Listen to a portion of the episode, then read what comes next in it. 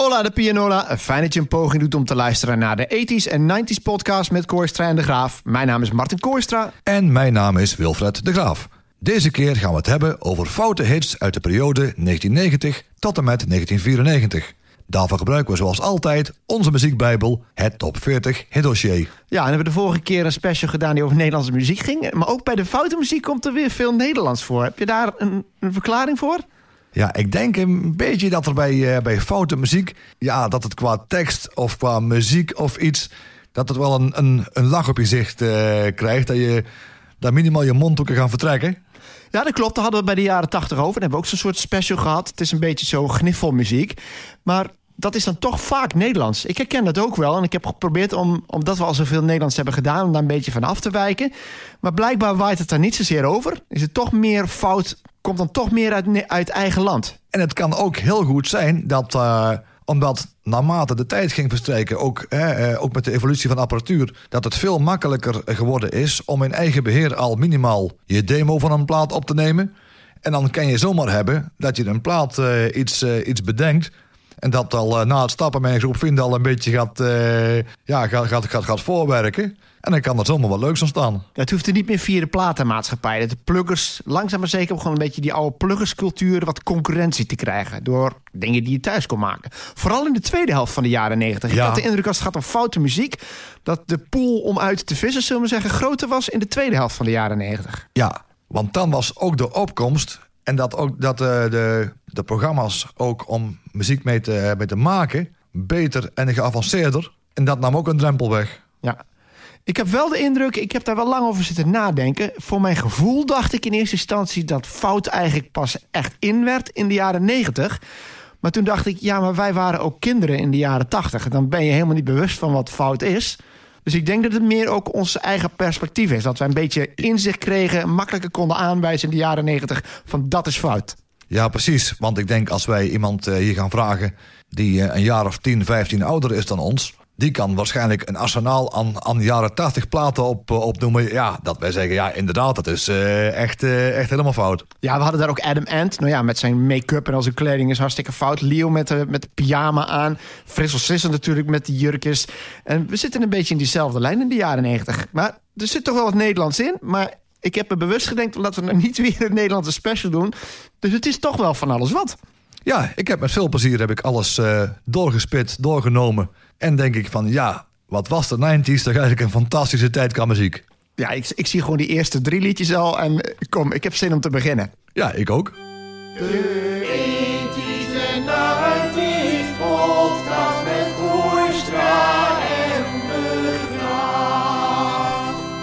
Dan is het nu tijd voor onze top 10 aan foute hits. En het betreft dus alleen liedjes die in de eerste helft van de jaren 90 in de top 40 stonden. En we begonnen met het liedje dat de minst grote hit was. Nummer 10.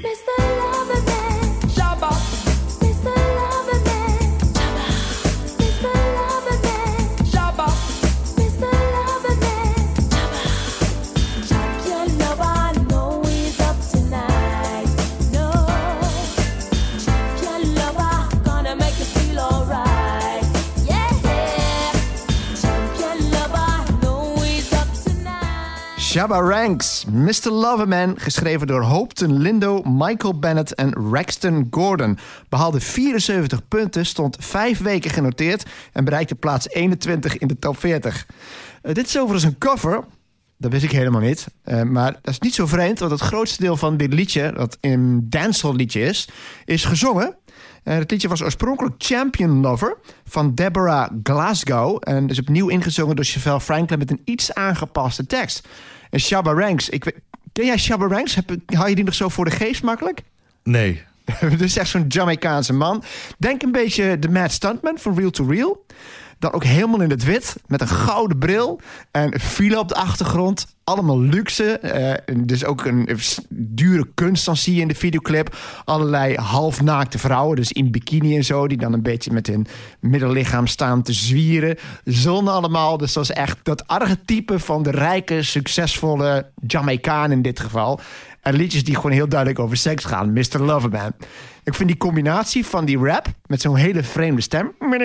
Ik kan het niet nadoen. Maar zo'n nasale stem met die zang erbij. Het heeft wel iets echt iets zwoels van een heerlijke strand- en cocktailbarplaat. Ja, wel, ja, wel in, het, in het begin dacht ik eerst dat die, eh, die plaat gezongen werd door Shaggy. Nou, dat is niet geheel toevallig, want ik heb mij wat verdiept in Shabba Ranks. Dit is zijn enige hit in Nederland. Maar blijkbaar was hij toch al een aantal jaren een, een van de eerste grote dancehall-artiesten. Hij heeft zelfs voor de doorbraak gezorgd, internationaal. En toen dacht ik, oh ja, eigenlijk is het ook wel dancehall. En wie hebben hem nagedaan? Nou, zijn twee volgelingen zijn Sean Paul en Shaggy. Mr. Boombastic, Mr. Loverman. Lijkt best op elkaar, toch? Let's talk about sex. Is dat een beetje jouw muziek ook? Kun je daarvan genieten? Ik, vind, vind- het, ik vind het wel een lekkere plaat, dit. Ja, precies, want al hoor ik zo die, eh, ja, die betoverende vrouwelijke vocalen. Ja, want zo schrijf ik de stem van de zangeres. En ik zie me echt al zo lekker aan het, eh, aan het zwembad eh, liggen in een, op een tropische bestemming. Ja, en Jean Paul die heeft ook een beetje dat gebabbel. Ik ben niet zo'n liefhebber van Jean Paul. Maar je hoort een beetje... You know, find the right one. Hij- In mijn ogen mompelt hij maar wat. Ik versta heel weinig van de tekst. Behalve dan Mr. Lover, man, they call me Mr. Lover. En daar gaat het dan eigenlijk om. Ja. Het is een beetje dat imago, weet je wel. De rijkdom en de seks. En dat zwoelen met heel mooi gezongen. Stem eroverheen. Eh, maar ja, je noemde ook al Shaggy en Sean Paul. Komt weer mijn standaard vraag. Eh, welke van die liedjes zou je nog wel eens kunnen draaien op een 90s party? Shaggy denk ik wel. Toch? Jawel, jawel. Shaggy is wel eh, goed, goed te draaien. Ook zelfs nog met uptempo nummer eh O Carolina. Ja? Oké, en de eerste waar ik aan zit te denken is Mr. Boombastic. Ja, is ook altijd wel, eh, wel leuk. Ook zeker ook gewoon, ja, aan het begin van een avond. En dan weet ik nog, had hij nog Me Julie met eh, Ali G. Ja, die is wel iets minder bekend. Ja, oké. ja, ik ben een liefhebber van, eh van Sacha Baron Cohen, dus Ali G. Ja, ja. Vond ik dan waarschijnlijk Ja. Julie. You know me, love me. tr- Maar goed, we hebben het over Shabba Ranks. Alleen die heeft verder geen hits gehad. Nee, dus die had wat dat betreft ook wel bij de, bij de One Hit Wonder special kunnen komen. Ja, als, nou ja, ik heb een aantal ook zitten wikken en wegen van ja, waar stop je die in? Ik, ik zie ook dat jij wel wat, eh, wat one-hit wonders ertussen hebt zitten. Maar ja, als je one-hit wonders hebt die fout zijn. Ja, eh, ik, ik vond het makkelijker om one-hit wonders eh, te kiezen dan, dan fout. Omdat de pool gewoon zo groot is. Dus ik heb een aantal gezegd, weet je wat? Die zet ik dan ook bij de one-hit wonders. Maar Shabba Ranks, ik wist niet dat hij zo groot was. Ik dacht echt van, ja, leuk. Maar hij is echt een van de grondleggers van de dancehall dus. En dat was wel in de jaren negentig heel populair. Nummer 9. Hij is een transseksueel. Hij werkt in een bordeel. Van morgens 9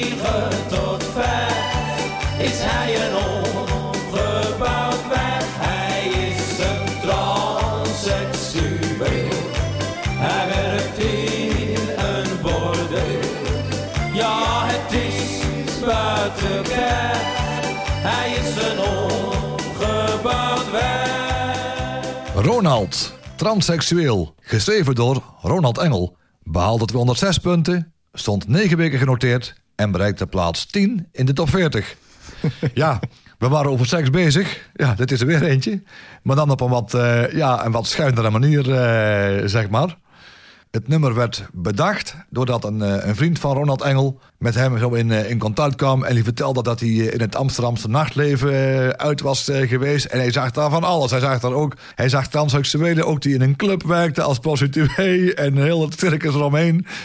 En ja, en dan eh, ja, waren ze een beetje aan het, eh, aan het rijmen en dichten. En dan, nou, transseksueel, eh bordeel. Ja, je, je voelt het al, hè? dat was het ja. Hij noemde het woord transseksueel bordeel. En die, die Ronald heeft toen op basis van die twee rijmwoorden... heel simpel een refreintje bedacht.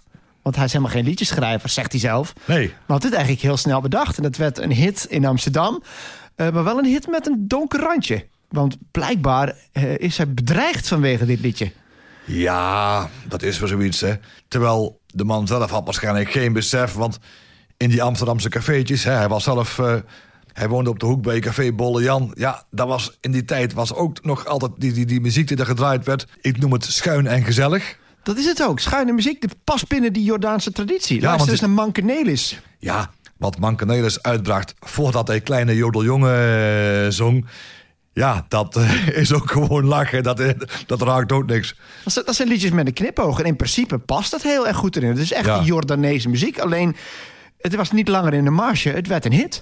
Ja, over Mankenelis gesproken, als we toch een klein beetje afwijken. Die man had ook een enorme zelfspot, want hij had dus eh, op, op de wijs van eh, Kleine Jodeljongen... had hij zelfs ook officieel op plaat uitgebracht. Oh, had ik maar twee benen. Ja, Dat die- past bij die cultuur.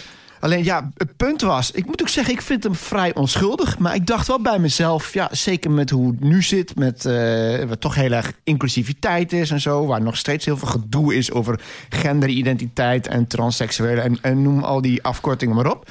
Hoe zou dit liedje 30 jaar geleden ontvangen zijn? Een lied over Ja. een transseksueel, een beetje met een knipoog, maar aan zich redelijk onschuldig. Het verraste mij wel, want de tekst is vrij onschuldig. Het was feitelijk een omschrijving van, ja, hij, het was- transseksueel, werkt in een Ja. model van 9 tot 5 en zijn omgebouwd wijf. Ja, precies. En, het, en juist in het geheel van de plaat was het ook zo dat die transseksueel ook gewoon helemaal opgenomen werd in de groep van cafébezoekers. Hé, hey, kijk nou eens jongens. Kijk nou eens lekkere meiden. Huppa, heel, heel tent erachteraan. Hup, feest. Ja, ik vraag me ook af, door wie is hij dan bedreigd? Want je ziet dat wel vaker. Dan gaat het over een bepaalde groep. En dan gaan mensen die daar een mening over hebben... maar die niet tot die groep behoren... die gaan dan met het vingertje wijzen. Dus ik vraag me af of die, hoe dit liedje ontvangen was... binnen die, nou, die it-cultuur, binnen de transseksuele gemeenschap... en de mensen Ja. van de drag scene. Hoe, Ja, die- eh, ik denk, maar ja, wie ben ik om dat te denken?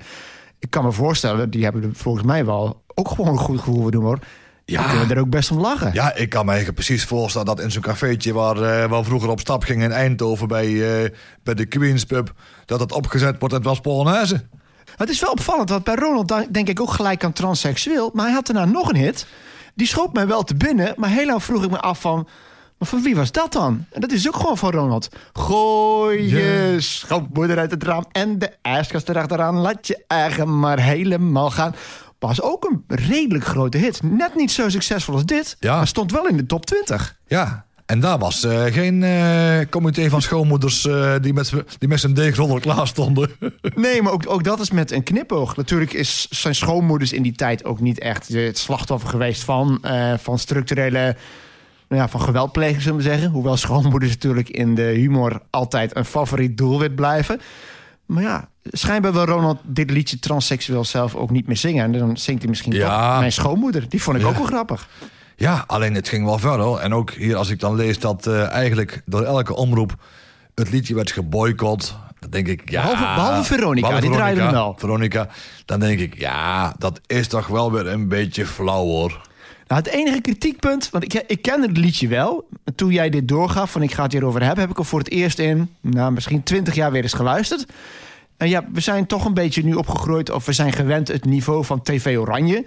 En de Django Wagners en de, hoe heet die, Peter Beense. Dus ja, dan vergelijk je daarmee, dan denk ik qua productie is het wel wat gedateerd. Maar het past wel binnen die traditie. En voor mij is het een van de eerste hits die eigenlijk die blauwdruk is van wat we nu kennen als nou ja, woonwagenmuziek, zeg maar de accordeon popmuziek, toch? Jawel, jawel. Ik dacht trouwens lange tijd dat Ronald een parodie was. Want je had ook in diezelfde tijd... Ik, ik ga hem even opzoeken trouwens. Ken jij Johnny nog? Met Je hebt me belazerd. Ja, sterker nog, die kwam met geld erop. Ja, Johnny Romein. oké. Die had, eh, je hebt me belazerd. En eh, Ali, alimentatie. Juist. Uit Gelder. Ja, dan zei, dacht ik dat de Stoompjes eh, beroemd waren. Maar Johnny, ook een lokale held. Waar Johnny ook nog beroemd van is, dat is een, ja, een all-time kroegenhit. Het Vrolijke Kosterlied. Ronald en Johnny eigenlijk wel van hetzelfde laken en pak. En ook gewoon best lachen. Johnny en Ronald, ja, allebei mijn broers. Nummer 8.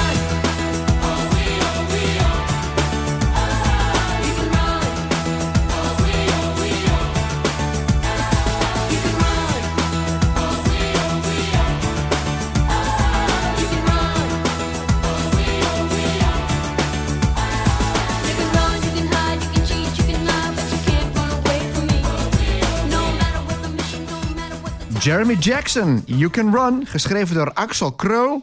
Daar is hij. David Hasselhoff en Mark Holden behaalden 212 punten, stond acht weken genoteerd en bereikte plaats 5 in de top 40. En David Hasselhoff, die staat ook in onze foute special van de jaren 80. Met En is, looking, ja, ja, met Looking for Freedom. hij is niet de enige naam die opnieuw gaat vallen trouwens. Maar ja, dan denk ik dat jij inmiddels ook wel weet... Jeremy Jackson was een tv-ster. Weet je nog van welke serie? Baywatch eh, toch ook? Ja. Baywatch, ja, daar speelde hij dus het zoontje van David Hasselhoff, van Mitch Buchanan. Eh, hij was toen tien. En ja, dus hij heeft een beetje een tragisch leven gehad. Maar laten we het eerst over dit liedje hebben. Dit is een beetje wat typisch is voor de jaren... Eind jaren tachtig begon dat. Dan had je Don Johnson had een aantal liedjes. Hè? Dan had je een serie en toen ging iemand uit een liedje... Ging dan wat, eh, of iemand uit de serie nam dan een hit op. En dat ging een beetje door in de jaren negentig. En een van de dieptepunten is eigenlijk Jeremy Jackson. Maar ik vind het een hele gelikte productie. Maar hij kan niet zingen.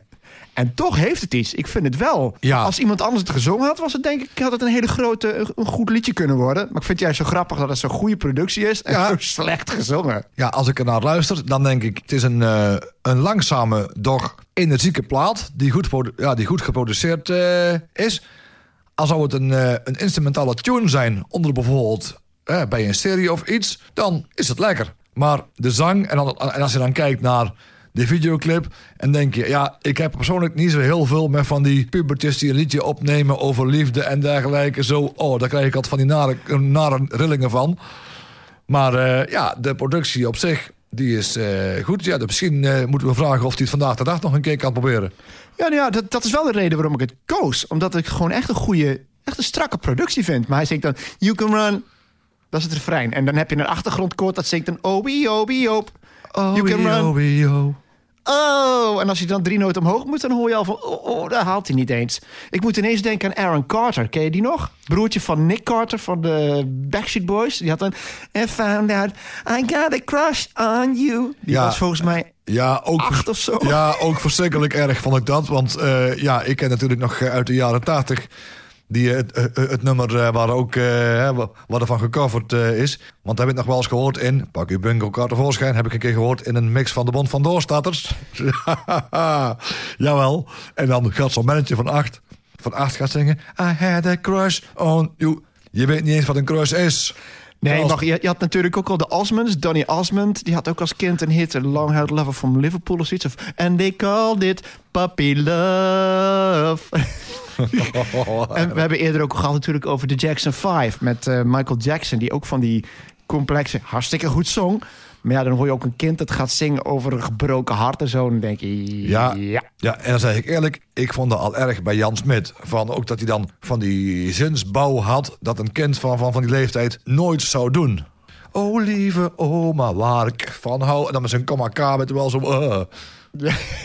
ja, dat klopt. Maar goed, met Jan Smit is het allemaal goed gekomen. Met Jeremy Jackson is het echt helemaal fout gelopen. Ja, ik weet niet of hij een voetbalclub heeft. Nee, die is inmiddels eh, personal trainer. Maar die, heeft een, die is echt heel diep gegaan. Als je het hebt over kindsterren... die verdienen eigenlijk in een paar jaar zo'n 2 tot 3 miljoen, naar eigen zeggen.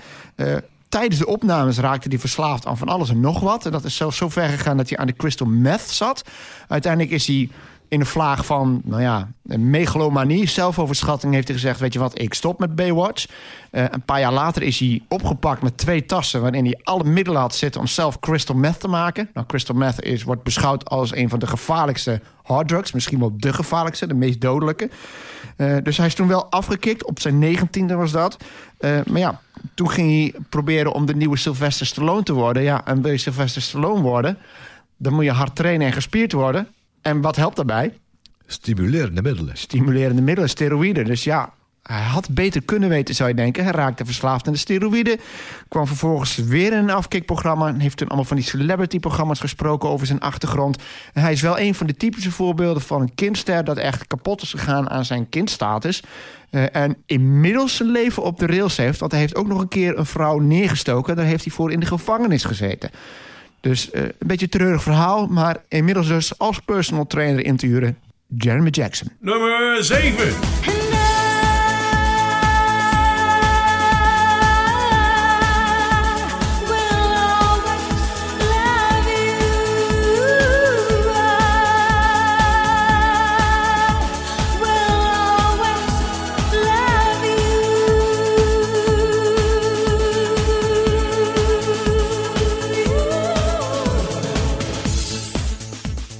Tears and Joy. I Will Always Love You. Geschreven door Dolly Parton. Behaalde 262 punten. Stond 9 weken genoteerd. En bereikte plaats 4 in de top 40. Maar dit is weer een, eh, ook meteen een leuke, een leuke huiskamervraag. Want over Tears and Joy valt eigenlijk weinig tot niks te vinden. Ik denk dat ik wel weet welke kant je op gaat. Maar ja, het is wel eh, zo dat, eh, ja, geïnspireerd door, een, ja, door de cover van Whitney Houston... werd er een, een aangeslingerd. Hè, wat geluidjes erbij gehaald van, van W, het orgeltje, het orgeltje erbij. Tiem, En- ja, precies. precies. En ik vind de zang vind ik echt niet onverdienstelijk. Oh, en dan denk ik, en nu ga je zeggen, maar die zangeres, die kennen we ook van... Is dat jouw quizvraag? Huiskamervraag? Oh, nee, nee, maar eh, brand los. Oeh la la la la la la. Oeh la la la. Oh, is dat Alexia? Toe visa. Oh, ja, ja, ja, ja, ja. Alexia, dat was volgens mij la la la la Ja, dat klopt, dat klopt. Toen, toen, Huis, toen- huiskamervraag ook voor jou. Haal die twee door elkaar. Oeh la la la en oeh la la la la. en, dan, en, dan, en dan gaat het in mijn hoofd als hithouse. Oeh la la. Oeh, ah. Oh ja, ik geef hem voor. Hithouse. Wie was het ook weer? Peter Slaghuis. Maar oké. Ja, bijna één rijtje vol. We hebben de zangeres, eh, want die zangeres die heet Leon Ross. Eigenlijk Ja. een naam eh, Josephine Hebel. En die is bekend onder andere van Toei Visa dus. Maar ook nog van een bekende Duitse dance act, genaamd. Fun Factory. Ja, maar dan wel de latere periode van 99 tot 2003. En dan Ja. grote hits hadden ze daarvoor volgens mij. Ik ken nog Take Your Chance. Ja, en ik ken nog eh, Close to You. Close to You, juist. Die vond ik een heel sterk intro hebben overigens. Ook met die, met die, snoei, eh, met die snoeistrakke eh, synthesizers. Ik kijk nog even, ze hebben, maar, ze hebben geen eens een hit gehad in Nederland. Eén tip parade, I Wanna Be With You. Ja, Eh, ken Be ik- You. ja. Langzaam niet, een beetje een reggae liedje volgens mij. volgens mij was het van eh, I wanna be with you. Ja, maar goed, Ja. dat is Fun Factory. Jij kiest nou deze. Chique Dance volgens mij. Zo heb je hem eerder omschreven, toch? I Will Always Love You. Ja, omdat hij toch best wel strak in elkaar zit. En niet van die hele, van die hele drukke en foute eh, deuntjes, ja, deuntjes en riedeltjes eh, zo. Echt, eh, ja, ik vind het een, ja, een leuke plaat. En als je aan mij vraagt van ja, wat vind je nou echt het foute aan, aan de plaat van Tears and Joy? Dan vind ik dat het ja, een heel gevoelig liedje is. En dat helemaal omgebouwd is tot een, tot een houseplaat. En waar dan in de discotheken uitbundig op gedanst werd. Ik snap waarom je hem fout kunt noemen, maar ja, het is eigenlijk gewoon chique dance. Dan vroeg ik me ook af, het heeft een hoog meezinggehalte. Hè? Van, ah, vindt iedereen geweldig om mee te zingen. Alleen het is iets fijner om mee te zingen als er gewoon een dikke beat onder zit. Want dan hoort niemand hoe jij zingt. En als je dat Ja. met Whitney Houston doet, En, en misschien wel de, een van de, van, van de danceversies die, eh, die wij eh, kennen... en die ook meer up-tempo eh, is... is natuurlijk van, van Donald Summer, van eh Conte Partiro. I Will Go With You. vraag me dus af met al die power ballads die we hebben gehad in de jaren 90. Hoeveel daarvan zouden dan op de CD-single een dance mix gehad Oh, dat hebben? weet ik niet, maar Nee. ik ging regelmatig geen geld erop... ging ik eh, ja, ja, cd'tjes eh, kopen. En dan had je wel, in, ook in zo'n hoekje... bij de afdeling eh, meer van, van dance en zo... ja, het, het wat onbekendere werk. En heb ik een keer een, een cd gekocht, een dubbel cd... En daar stonden ook van die nummers op. En dan moet ik even goed graven in mijn geheugen. Ik meen zelfs nog dat er nog een, eh, een danceversie eh op stond van, eh, van The Power of Love van Jennifer Rush. En ook nog gecoverd door Celine Dion. Juist. Ja, ik zit ook net te denken. We hebben het gehad over Stranger in Moscow Ja, van Michael Jackson. En daar is ook een hele goede remix van. De Tea House. eh, nog, die staat op History. ja, maar die is ook... eh, die platen, van- ja, de platen van Michael Jackson, als die geremixed worden... zijn het ook wel met de crème de la crème onder de, pu- onder de producers. Ja, dat klopt. Maar hij heeft niet zoveel van dat soort ballads. Ik vraag me nu wel ineens af, zouden van Liberian Girl... dat qua ballad, want ja, Stranger in Moscow is wel echt heel erg, Ja, heel erg langzaam. Hè? Michael Jackson is vaak toch al up-tempo.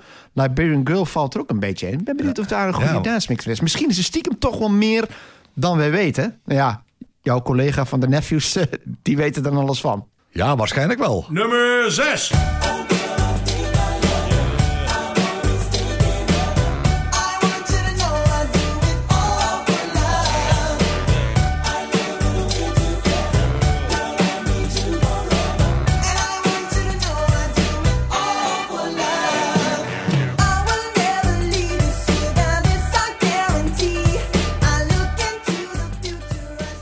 Color Me Bad, All for Love. Geschreven door Color Me Bad en Howard Thompson. eh, ook wel bekend als Howie T.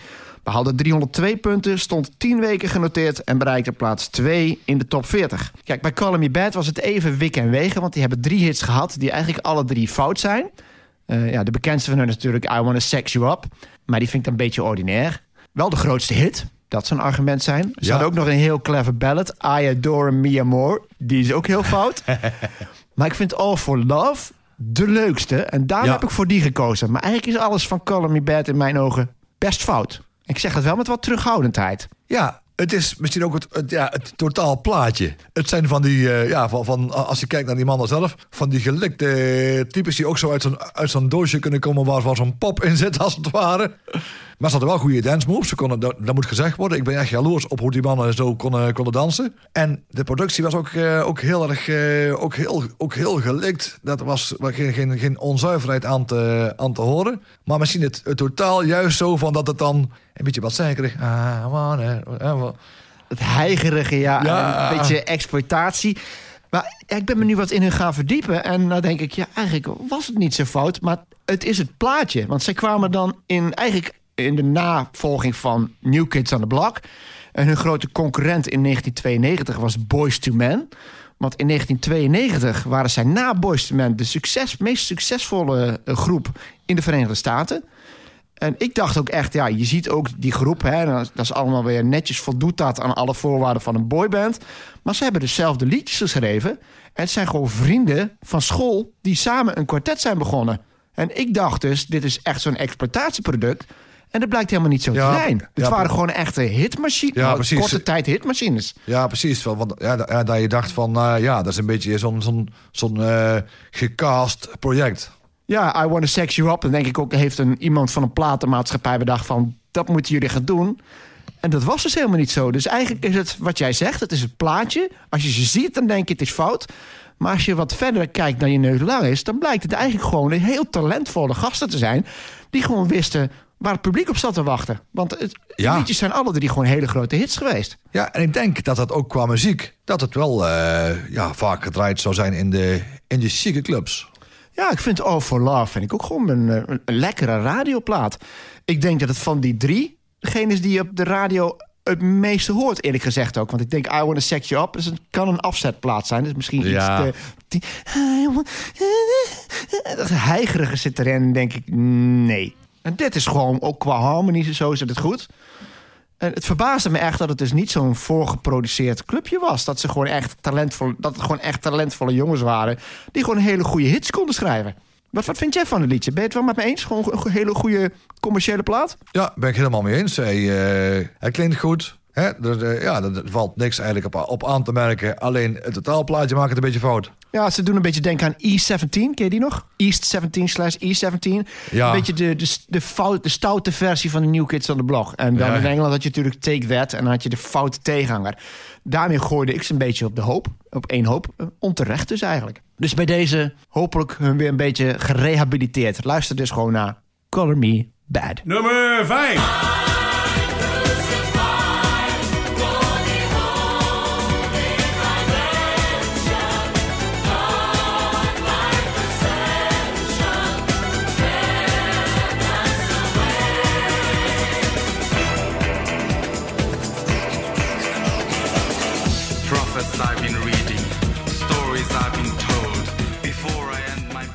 Army of Lovers, Crucified. Geschreven door Alexander Bart, Anders Wolbeck, Emile Helman en Jean-Pierre Barda. Behaalde 315 punten, stond 11 weken genoteerd... en bereikte plaats 2 in de top 40. Nou, Als je het toch hebt over het totaalplaatje en je denkt fout... Ja, qua totaalplaatje kon het niet veel fouter dan dit, hoor. Ja, dat was wel een, eh, een zeer eh, freaky gezelschap. Maar twee fantastische platen. Want ik heb geschipperd. Ik dacht eerst aan Obsession. Maar dit is de grote hit. En die is ook gewoon heel gaaf. Ik heb ze allebei op single gehad. Ja. Want ik dacht, ja, leuk die covers. Ze zien er dan uit als eh, nou, mensen die zo uit een dragshow komen. En ze, ze speelden ook heel campy. Ja. En dan heb je die, eh, die, hoe heet je ook weer? Jean-Pierre Barda. Die dan met zijn make-up doet. Dan een beetje campy. Zo, Western Noble dog. It's, it's raining cats and dogs. Oh, mon dieu, mon dieu. Ja, even- ja, ja, eventjes voor de luisteraars. Het is eh, nu eventjes echt jammer dat er geen camera hangt. Want het, het zag er heel grappig uit. Nou ja, het, dat heb ik dan goed gedaan, want het zag er ook heel grappig uit. Maar het is wel kwaliteitspop. Ja, want eigenlijk, hè, als ik eh, zou denken bijvoorbeeld met eh, Obsession... als iemand daar zo een, een goede cover van zou kunnen maken... zou het Enigma zijn. Ja, het klinkt een beetje als Enigma. Het heeft Ja. die, die beat. Het heeft wel een beetje die sfeer. Want Enigma heeft, eh, nou, dat is een echte seksplaat, hè, die muziek van Enigma. Dus het heeft wel een beetje dat erotische, een beetje het mysterieuze eroverheen. Maar ook in allebei de gevallen gaat het een beetje op een campe manier zelf ook over seks. En ja, Crucified, alleen, alleen de naam al. Maar als je die opening hoort, meteen zo'n heel koor dan overgedubt.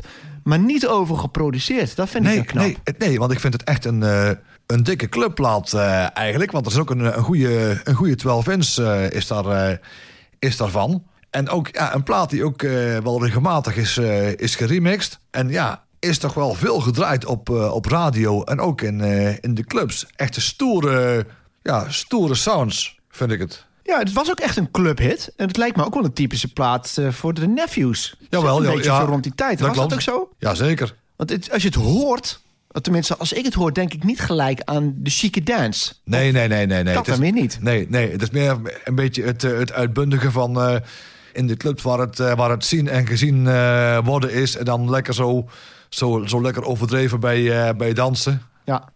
Nou, die Alexander Bart, dat is eigenlijk degene die de echte muzikale achtergrond had. Die begon al met een eigen band, die heet Baard, met dubbel A dan. Eh het is overigens een Zweedse band, hè. Eh, daarmee heeft hij een liedje over een goudvis gemaakt. Eh, golf, goldfish in a bowl, geloof ik. Heel vaag, minimalistisch electropopliedje. Daarna had hij een korte band, waar trouwens Jean-Pierre Barda ook in zit. Die heette Barbie. En het grappige is, daar zit een liedje in dat heet Prostitution. Ik ben de tweede naam even kwijt. En dat, zingt, dat gaat over het leven van Barbie als prostituee. en, en dat heeft wel wat weg van een liedje die tien jaar later een enorme hit werd over hetzelfde thema.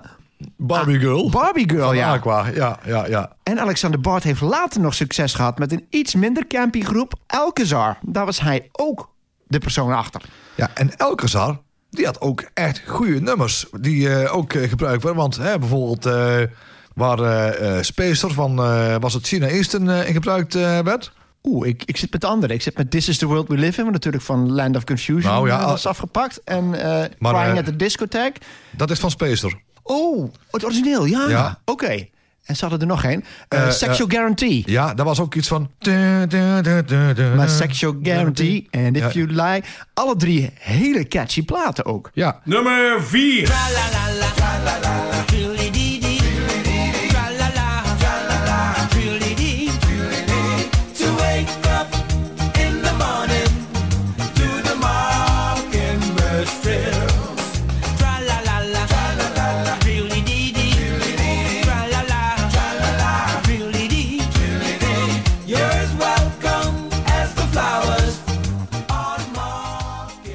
Syndicate, Mockingbird Hill. Geschreven door Van Houten. Behaalde 333 punten, stond 11 weken genoteerd en was een nummer 1 hit in de top 40. Ja, iedereen kende deuntje en vooral door een eh, tv-reclame van eh, Centraal Beheer. Met die man die eh, met, zijn, met zijn wagentje aan het, trekken, aan het lijntje trekken was in een, in een berggebied.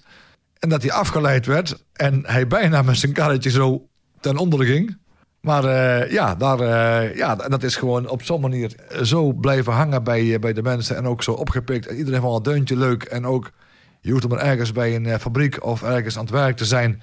En je roept een keer zo in de fabrieksal, eh shalalala. En meteen dat er vijf man terug... Het is een beetje als wat, wat we ook hadden met Oi Mikanto. Oei, oei, oei, oei. Heb je daar dus ook mee? Ja, precies. Of dat je, hè, wa- wa- waarschijnlijk ook wel met eh, Captain Jack, eh, wie, wie weet hè. Ja, het is, wel, het is denk ik de bekendste, meest succesvolle reclamecampagne alle tijden van Centraal Beheer. Ik heb even gekeken, als je naar Centraal Beheer de website gaat, daar hebben ze ook een link staan naar alle commercials die ze ooit gemaakt hebben. En ze zijn op den duur zijn ze dus liedjes gaan gebruiken. De eerste was eh, um, Time is on my side van de Rolling Stones. Dat, dat sloeg aan. En dit was een van de volgende, redelijk vroeger, waarin ze ook weer eh, een, een hit hadden dus. En het is echt door die Centraal Beheergroep reclame, even Apeldoorn bellen, is dat een hit geworden. eigenlijk is ook het, heel, ja, het hele geluk van Roots Syndicate. Dat, eh, ja, het, was, eh, het was hun enige hit. Ze speelden nog wel een beetje zo op, eh, op festivaltjes en dergelijke. Maar echt lang bestaan heeft de band niet. Die waren in 1997 waren ze gestopt. Ja, het was natuurlijk ook een cover. Dus Ja. ik neem aan dat het reggae cover speelde. Dan kun je best binnen het circuit kun je er best aardig wat mee doen. Als je toch eh, iets hebt met een beetje zomerse muziek. Dan denk je, oh, dan doen we Root Syndicate. Die spelen reggae covers. En waaronder die ene hele grote hit. Weet je nog? Ja, ja. Want tegelijkertijd was er nog een andere artiest uit Nederland... die dezelfde plaat eh, gecoverd eh, had. Die dacht even makkelijk te kunnen scoren. Een zekere heer Albert West. maar ja, die plaat werd dan ja, minder ontvangen... dan de, de andere plaat van, van Roots Syndicate. Ja, en ik, ik begrijp ook eerlijk gezegd niet zo goed waarom hij dat deed. Ik ben eventjes aan het kijken. Mockingbird Hill van Albert West was februari 93. Eh, kwam op niet verder dan plaats 24. Dus even kijken. Februari 93. En Root Syndicate, die stonden in ieder geval volgens mij gelijktijdig in de top 40. Maar hoeveel overlapping was daar? 6 februari. Dat, is, dat zei ik net toch ook? Ja. Dat is gewoon dezelfde week binnengekomen. Allebei vanaf 6 februari in de top 40. Dus een soort wedstrijd. Wat Het- vreemd. Het zou dus kunnen zijn dat eh, de reclamecampagne... dat die misschien al eh, een stukje eerder was. Dat Albert West dacht van... hé, hey, heel Nederland is het nummer aan het zingen. Maar volgens mij is die plaat niet op single uit. Weet je wat, ik ga dat uitbrengen. En toen bracht Root Syndicate bracht hem zelf ook uit. Dus wel een leuke voor een trivia quiz. Want ik denk dat dit het enige liedje is... dat tegelijkertijd in de top 40 is gekomen. In twee verschillende versies.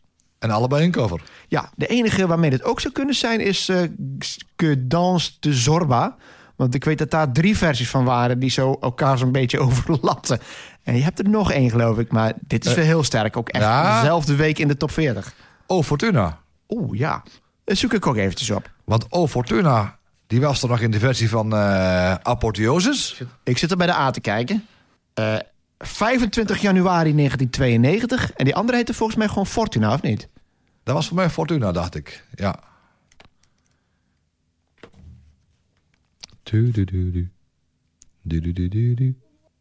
Eh, Fortuna featuring Satanig 25 januari.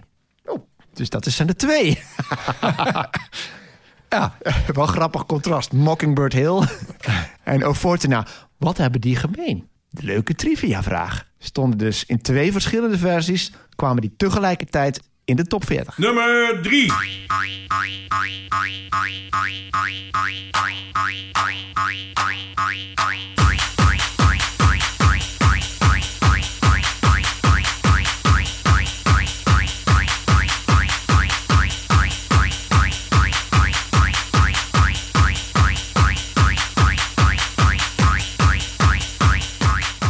Rotterdam Termination Source. Poing. Geschreven door Danny Scholte en Maurice Steenbergen. Behaalde 340 punten, stond 11 weken genoteerd en bereikte plaats 2 in de top 40. En dan moet ik altijd wel lachen van, er zal weinig aan geschreven zijn.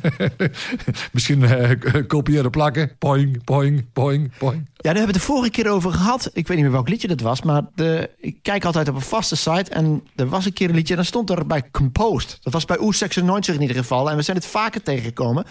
Maar hier staat echt written by. Geschreven door. Ja, goed, het, eh, het heet zo, maar dat maakt mij op zich niet heel erg veel, eh, veel uit. Maar het wordt een beetje eh, gezien als een, ja, als, als een grondlegger van de, ja, van de commerciële Gabber House.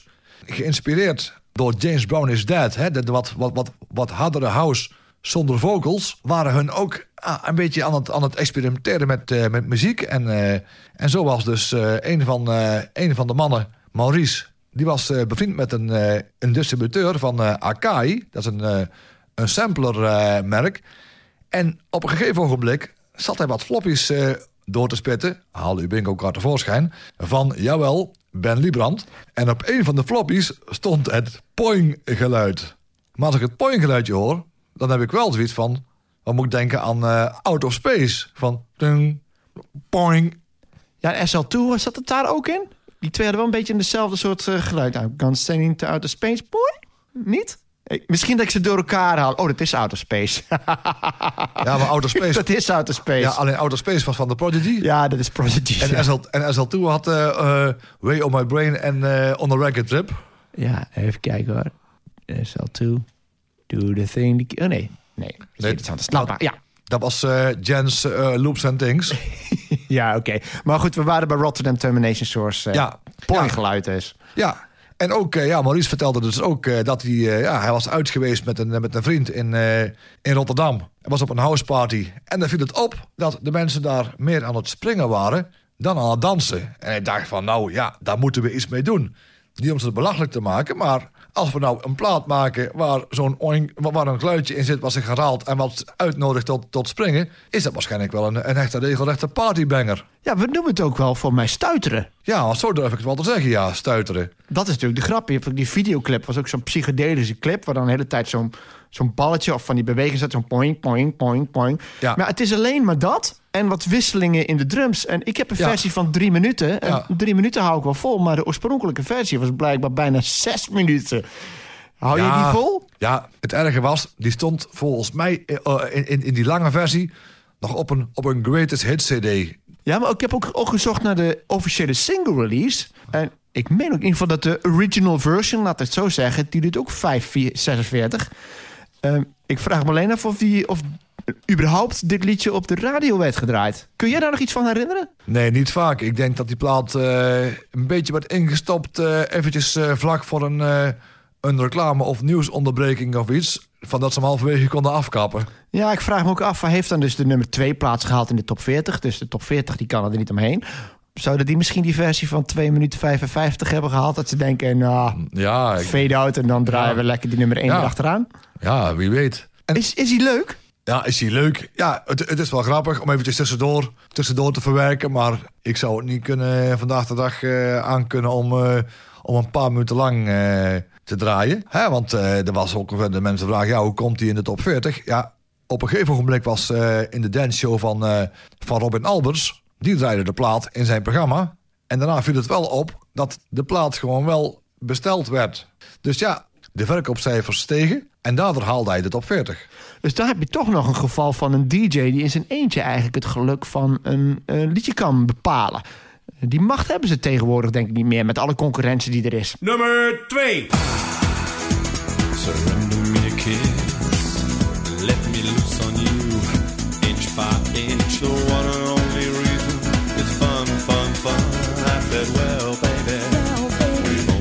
Begun. So don't talk, just kiss. And sound.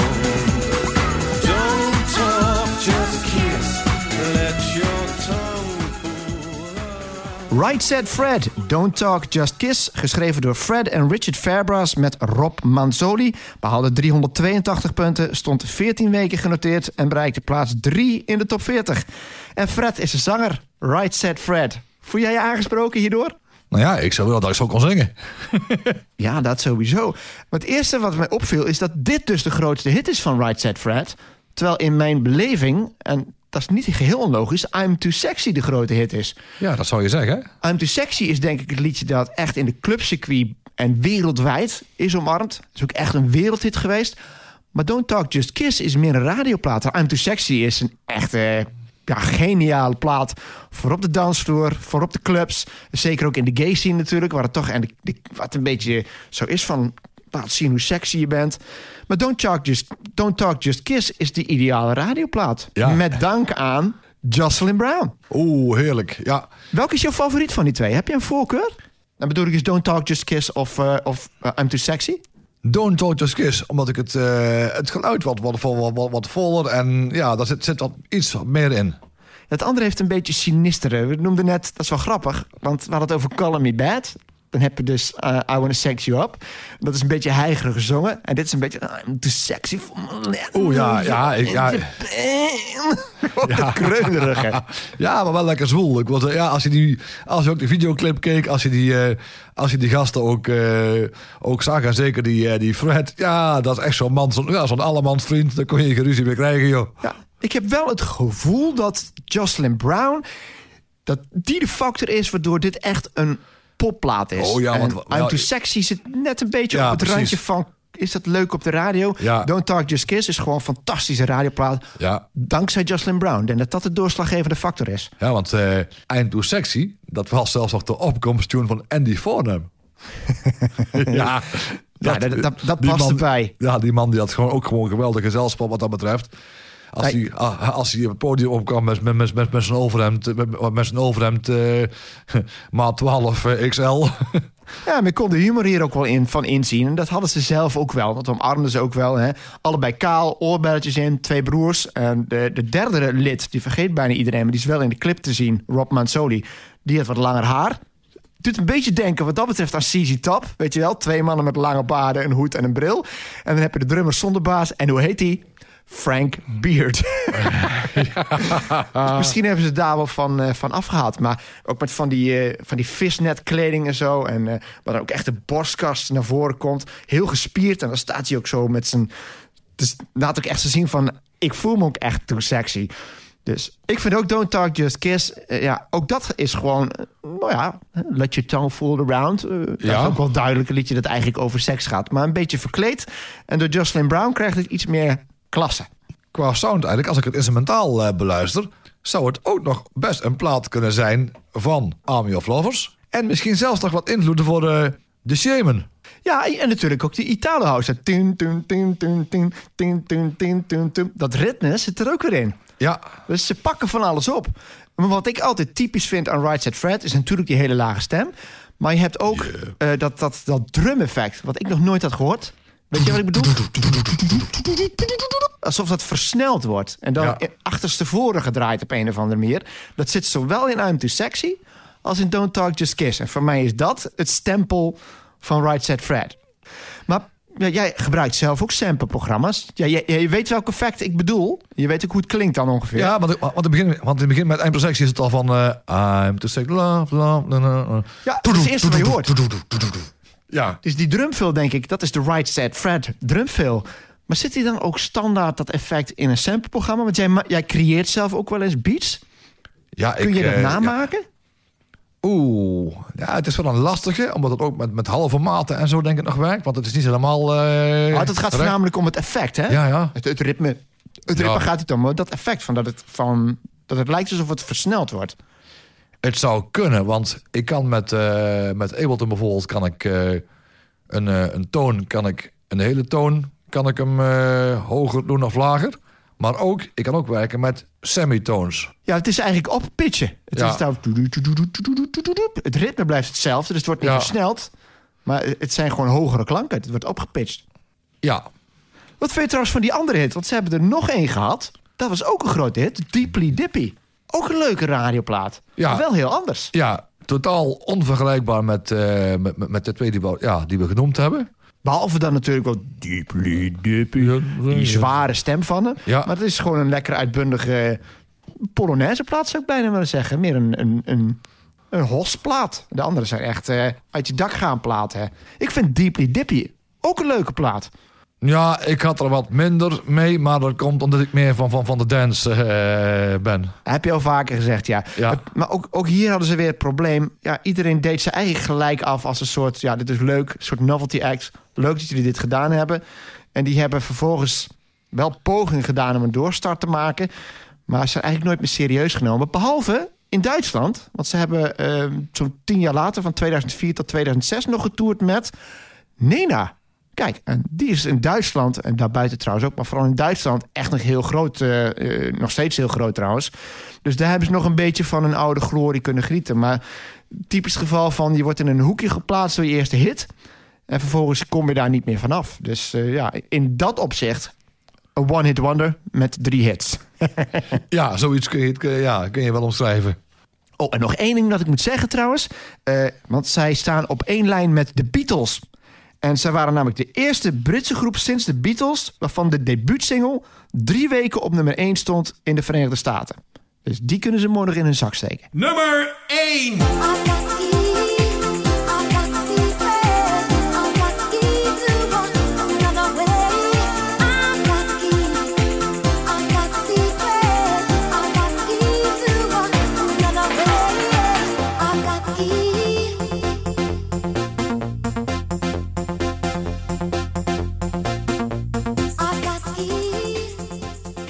Urban Cookie Collective. The Key, The Secret. Geschreven door Rowan Heath, Anif Akinola en Pete Hayes. Behaalde 394 punten, stond 13 weken genoteerd... en was een nummer 1 hit in de top 40. Wat is hier fout aan? Wat vind jij hier fout aan? Het is een kwestie van mening, maar dat dacht ik wel bij mezelf. Ik vind de Urban Cookie Collective namelijk best goede standaard Eurodance, toch? Heeft, Ja, het is standaard Eurodance, eigenlijk. En het foute is denk ik ook ja, dat ik die wel eens op foute feestjes eh, gehoord heb. ja oké, dat argument, daar kan ik, kan ik niet zoveel tegen inbrengen. Staat voor mij ook bij, bij, eh, bij, bij, bij, eh, ook wel regelmatig toen de tijd bij eh, die verroekte halve stonden en bij Q-Music het foute uur. Ja, oké, maar daar proef ik ook dat je zelf zoiets hebt van, ja, Ja, het is ook wel zo'n plaat. Ja, je hoort eigenlijk. ja. eigenlijk niet. Maar ja. ja, Ja, je hoort niet veel tekst. Het, is meer, ja, het zijn meer one-liners en, eh, en, en sampletjes. Maar ja, niet alle Eurodance is, is fout. Er moet er toch een element zijn. Is het misschien het uiterlijk of zo, waardoor het dan op zo'n feestje past? Of heb je toch het idee van een beetje willekeur, ze hebben dat bestempeld. Eigenlijk Ja, gewoon misschien- een, een commerciële plaat is die heel goed werkt. Ja, misschien wel. Misschien wel. Dat Die, die afweging moet wel eens eh, gemaakt worden. Want ja, het moet, het moet altijd wel voor je publiek, zowel voor radio als voor, eh, voor feest, altijd leuk eh, blijven. Oké, ja. Dan is de vraag dan, Urban Cookie Collective, eh, drie singles gehad. Waarom kies je deze? Want je hebt ook nog Feels Like Heaven en een High and Happy Vibe. Ja. Vind ik allebei heel goed trouwens Eh, al- ook. ja, zeker, zeker. Ik heb ze. Ik, ik heb High on Happy Vibe heb ik nog. eh oh nee, die andere. eh, Feels Like Heaven heb ik op, eh, op CD-single. Met een, ook met een, eh, met een lange versie. Die kun je ook zo opzetten. En die verveelt ook, eh, ook niet. Ik vind het echt van die, van die vrolijk in het gehoor liggende house. En het heeft wat, wat ja, qua, qua, qua inspelen. Een beetje zo iets, iets, iets, iets vrolijks, iets, iets zweverig. Ja, gewoon lekker. eh, ja. Net ook iets wat de anderen niet, ja, wat de anderen niet hadden. Het wordt her en der wel genoemd in het rijtje met eh, Real to Real, I Like to Move It en Corona Rhythm of the Night als een van de anthems van die periode. Ja. Daar ben ik het eigenlijk wel mee eens. Ja, waarbij ik wel vind dat eh, corona ook qua, qua geluiden de wat, wat hardere sounds eh, heeft. En het klinkt allemaal net wat strakker. Terwijl dan wat dat betreft, eh, ja, The Key, The Secret en High on Happy Vibe en eh, Feels Like Heaven en weer ja, wat, ja, wat softere, zweverige sound heeft. Ja, dat klopt. Hebben wat meer groove. Tum, tum, tum, tum, tum. En bij Corona is toch altijd die beat die eronder Ja, zit. ja. Is qua muziek Ja. is, het vrij, is het vrij sober. Urban Cookie Collective, daar zitten wat meer, zitten ook echt strings in bijvoorbeeld. Daar zitten ook echt akkoorden in. Ben ik het mee eens. Dat vind ik ook het onderscheidende van Urban Cookie Collective. En is een van de redenen waarom ik al die singles van hun wel gaaf vind. Dit was de grootste hit. Was dat de reden waarom je deze specifiek koos? Ja, en ik denk ook wel dat eh, Urban Cookie Collective een beetje het bruggetje maakte naar wat uiteindelijk de, de Dreamhouse eh, werd, heb ik wel eens idee van. Oké, Dreamhouse. Ehm wacht, we, we hebben het wel eens een keertje genoemd, geloof ik. Nee, Ja. dat was Piano House. Noem eens een voorbeeld van een echte Dreamhouse hit die later kwam. Robert Miles, Children. Oh, natuurlijk, ja. Ja, oké. En later nog eh Zivago. Ja, ja, dat was eigenlijk eh, Robert Miles Revisited Twee- Dreamhouse. twee- Ik, ik wist bij Dreamhouse, er is één naam die eraan verbonden is. Dan heb je ook nog Fable en eh, One and One. Oh, mooie plaat. Ook van Ja. Robert Miles. Dat is de echte Dreamhouse dus. Meer melodieus dan Ja, Corona. ja, ja, ja. En Real to Real helemaal natuurlijk. Ja, meer melodieus. En de klanken, ook qua, qua mixage, net wat softer. Overigens de zangeres Diane Charlemagne, die heeft eh, niet meegeschreven, maar dat is wel degene die je hoort. Die heeft later nog gewerkt met Moby. Moby is gaan toeren en hij had haar als achtergrondzangeres. Oké, interessante combinatie. Want die zangeres, ja, ik herken de Urban Cookie Collective toch ook voor een belangrijk deel aan die stem. Tuurlijk, ze hebben ook wel een herkenbare sound, maar het is zoals vaak bij de Eurodance acts, omdat die toch redelijk op elkaar lijken, is het toch vaak de zangeres, is het meestal, weinig zangers, is de zangeres die voor bepalend is voor die identi- identiteit. En dat vind ik bij Urban Cookie Collective ook heel sterk. Goed gezongen ook weer. Ja, Dat hebben al die Eurodance platen wel gemeen.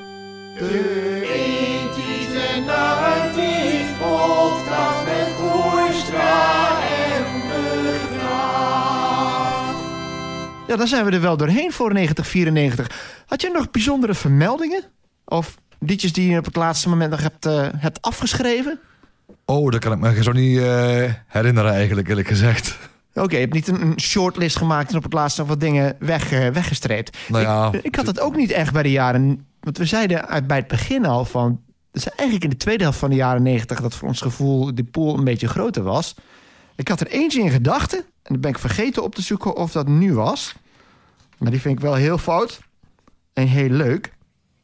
Maar die zit in de tweede helft van de jaren 90. Dus eh, we hebben wel eens een keer gehad over Irene Moors en de Smurfen. Maar ja, ik zeg al, dat is Nederlands. En daar hebben we eigenlijk al van gezegd... die Ja. we eigenlijk helemaal niet zo leuk. nee, want het is weer... Ja, als iets te makkelijk is, dan vind ik het eigenlijk niet, niet, zo, niet zo leuk. Bijvoorbeeld, eh, als dan een plaat als je dan eh, Irene Moors en de Smurf hebt. Je hebt een, eh, ja, je hebt een normale plaat van, eh, van Real to Real. I like to move it, move it. En dan komt Smurf komt eraan met... eh, ik heb nieuwe schoenen, schoenen. Ja, Die heb echt, je ook nog, ja. echt. Gooi hem, ja, gooi hem in de vuilnisbak. Of ja, wat later gedaan met, met, met Huub Hang Op. Huub Hang Op. Hartstikke leuke man. Leuke plaatjes. Alleen dan is er een plaat uit van Avicii. Hey brother. En dan komt hij aan. Hey buurman. Ja, vuilnisbak. Ja, dat klopt. En eh, dan zit ik eens te kijken, want Irene Moors en de Smurfen, je gelooft het niet, misschien, ik ook niet, maar het staat er wel, is 14 januari 1995. Dus zelfs die zit niet in de periode waar we het nu over hebben. Maar hebben we wel een conclusie, hebben we wel een reden om te noemen in de volgende aflevering. Eh, maar echte grote verschillen met de jaren 80 kan ik eigenlijk ook niet noemen. Ik vind het gewoon wel leuk dat het een vrij gevarieerde lijst is. Ja, zonder pop. meer. Ja, we hebben reggae erin zitten, dancehall, eh echte gelikte electropop, Nederlandstalige Polonaise. echte volksmuziek inderdaad, Ja. eh, boyband, eh, camp. Camp, ja, Right Said Fred en Army of Lovers. Maar als je die twee liedjes naast elkaar legt, zijn ze toch wel heel anders. Ja. Dansbare platen, maar Army of Lovers echt groot geproduceerd. En Don't Talk, Just Kiss, ja. Lekkere muziek eigenlijk. En daarmee zijn we aan het einde gekomen van deze aflevering van onze podcast. Fijn dat u wilde luisteren. Houdoe. En bedankt.